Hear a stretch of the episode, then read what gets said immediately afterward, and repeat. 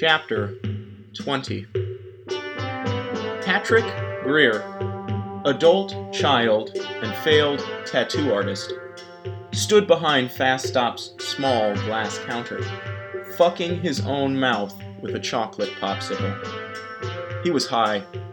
A tiny stereo behind him poured out advertisements for discounted car washes as he flipped through a year old pornographic magazine.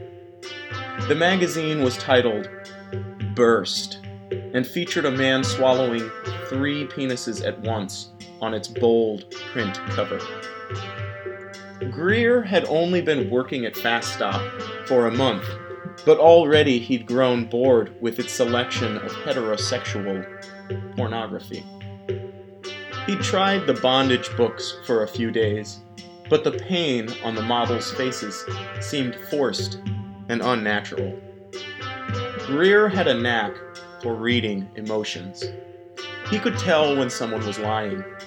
He could also tell when someone was afraid. This made him relate to insects, which he thought about obsessively. Greer was a weird guy.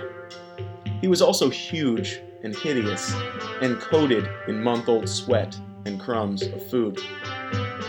Half his head was shaved clean from a self administered removal of lice.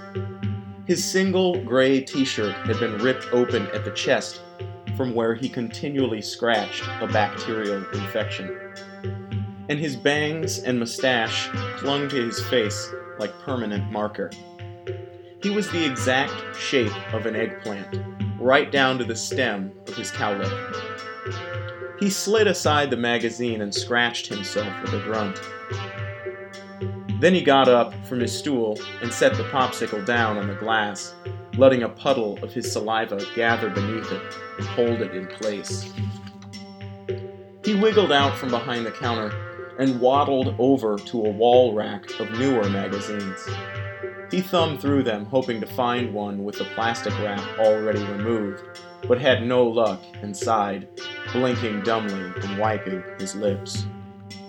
He turned and knelt over a bargain bin piled with paperback erotica. The covers of the books were all lewd pencil drawings, and their titles were vague cliches with double meanings. Greer picked up a few and turned them in his hands. One was called Girls' Night Out, with a poorly sketched image of three girls in poodle skirts kissing and touching one another. He tossed this aside and looked at another. Trucker's Paradise was written in big green letters, while a portrait of a man's ass in blue jeans dominated the small cover on both sides. He flipped it open. The pages were all just words like a normal book. Damn it, Greer said, throwing it down with the others. Fast Stop had a flimsy front door that Greer left propped open during his shift. His sales area was small and piled with surplus and spill off stolen from the storage room at Woody's, where he used to work. The arcade was just to the right, dank and dark as a misused public restroom. And behind the glass counter was a padlocked door. Greer had no idea what was behind the door. His boss just said the place was still under construction, but Greer could tell these were lies.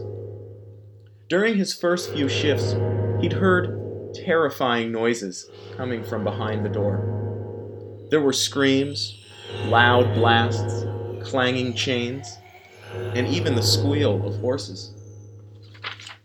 Greer shuffled across the stone floor and picked up his popsicle, pushing it back into his mouth and sucking hard. He began to hum with it held there, looking down through the glass case at a display of used anal plugs. Now his back was to the front door, so he didn't notice as Deputy Dusty Springfield stepped quickly along the side of the building with a rifle drawn up to his shoulder and his hat down over his eyes. Springfield glanced inside the shop as he passed the open door but gave Greer and the things inside no regard. In a split second, he'd moved on unnoticed. Greer thought he heard something and turned with a squint, but there was nothing there. He walked to the front door and looked out into the trees. Then he shrugged and stepped back inside, picking up his magazine and thumbing through it. Around back, Springfield crouched low and moved quickly. He ducked beneath a set of boarded up windows and came up on the other side. He took off his hat and eased up the wall, trying to get a look through a crack in one of the boards. There was utter darkness behind it, like miles of black water. He choked up his grip on the rifle and slid along the wall to the next window. He pressed his ear to the wood nailed across its frame. Cold air crawled onto his face like worms. The window had no glass, and he could hear a faint noise coming from inside. It sounded almost like the crackle of a campfire. He set his rifle in the dirt and ran his hands along the boards, feeling for a loose nail. Near eye level, one of the thinner planks gave a wiggle. Springfield glanced over his shoulder and looked around. Then he picked up his rifle and held it backward pressing its butt end to the loose board. He gave it three hard whacks before it snapped in two. Springfield put his face up close to the thin hole that he'd made. There was still nothing to see, nothing to smell, nothing to hear. It was empty. He couldn't even see the hearse, though he was certain it was parked right inside. He backed away and scanned the trees a second time, crouching low and pulling down his hat. He spat and tested the sights of his rifle. After a moment of listening through the quiet, he rose and turned back to the window and started pulling at the other boards. They were more work than the first, but came loose as he pried them with his knife. In a few seconds, he'd made a hole big enough to crawl through. Without pause, he kicked aside the fallen boards, strapped his rifle over his shoulder, and pulled himself up into the window. Then he swung a leg into the darkness, ducked his head, and climbed inside. He fell for some time, tumbling through the air. Then he landed on his shoulder. Fortunately, the ground was soft mud and sucked him in. He rolled onto his chest and climbed to his knees. The mud began to swallow his hands, but he pulled them loose and fell back to his side, writhing to free his legs.